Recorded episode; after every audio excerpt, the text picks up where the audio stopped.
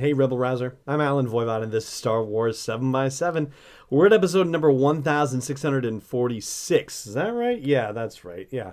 Uh, and, you know, in talking about Star Wars television, there is something that I have neglected to talk about. And so it is worth revisiting that and talking about it. And that is the world of Star Wars animation, specifically Star Wars Resistance. Now, as we suggested would happen last year. Star Wars Resistance is coming back on January 13th, so they are picking it right back up in January. And with the season being 22 episodes long, it was pretty much a straight dividing line right through it to get to that halfway point in the midseason finale in December. But now we're picking it right back up. There are going to be at least you know we know three episodes in January and beyond that we don't have the announcements of the episodes just yet but we know what the next 3 are coming up and it seems like only one of them is necessarily just by you know what we've been given so far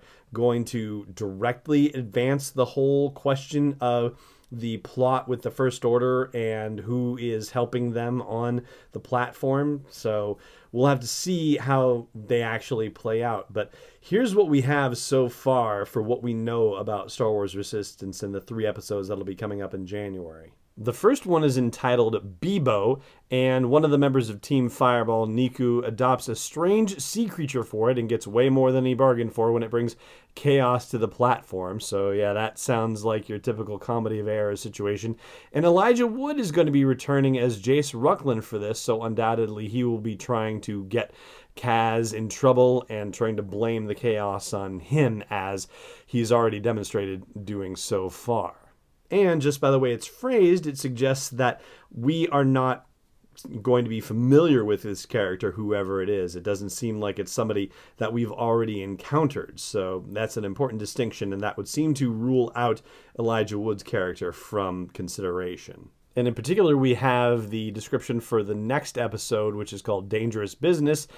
And our synopsis is that in exchange for parts, Kaz mines acquisitions for Flix and Orka and comes into conflict with a shady alien customer in league with the First Order. So that right there suggests that we are about to discover who our First Order spy is on the platform. You know, and the more that you think about Elijah Wood's character, the more you think that maybe he's where the payoff is going to be. Maybe he is going to end up being the person who is in league with the First Order somehow on the platform. But based on the other episode synopses that we've gotten so far, it seems like that may not turn out to be the case. And then finally, for now, the last episode in January will be titled The Doza Dilemma and it involves Synara, who is the pirate that was welcomed in by Kaz and Tam, and who is now basically sort of a secret pirate agent on the ship, or on the uh, Colossus refueling platform, I should say. And it says Synara settles into life on the platform, but her pirate compatriots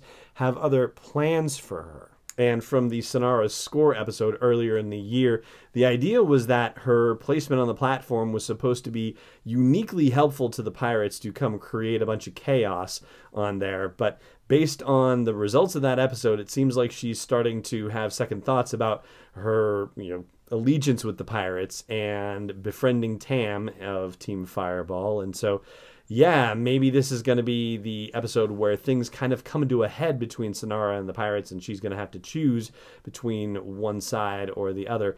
And based on the title, it seems like something with the Doza family is involved with this. So it could be Captain Doza, could be his daughter Torra Doza, the flying ace for the Colossus platform, or one of the five flying aces.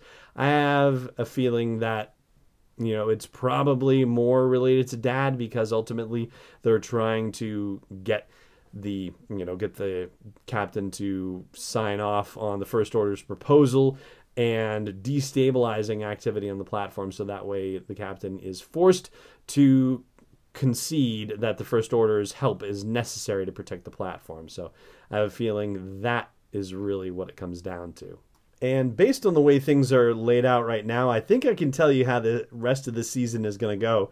And I will do that in just a moment. But first, I do want to say that, hey, if you are not subscribing to this show wherever you like to catch it, then please do. And I hope you will also consider supporting this daily dose of Star Wars joy by joining the community at patreon.com slash SW7X7.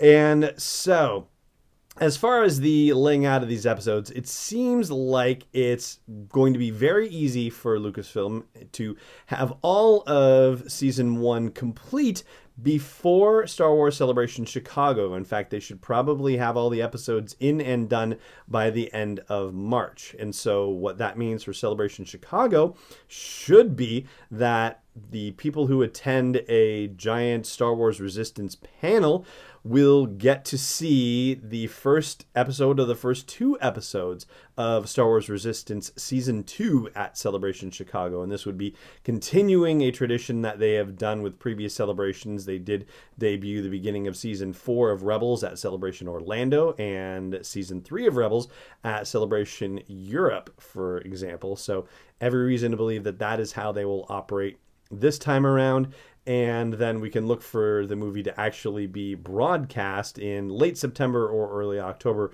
of 2019 and for episodes to pick up right after that. So there you go. That is your 2019 preview for Star Wars animation with Star Wars Resistance. And we talked about the Clone Wars saved already in an earlier episode this week. So I think, you know, we are all set in that regard. And so that is going to do it for this episode of the show. Thank you so much for joining me for it, as always. And may the Force be with you, wherever in the world you may be podcast is not endorsed or sponsored yet by Lucasfilm Limited, Disney, or 20th Century Fox. It is intended for entertainment and information purposes only. Star Wars, the Star Wars logo, all names and pictures of Star Wars characters, vehicles, and any other related Star Wars items are registered trademarks and or copyrights of Lucasfilm Limited or their respective trademark and copyright holders. May the force be with them. All original content is copyright 2019 by Star Wars 7x7. We hope you love it.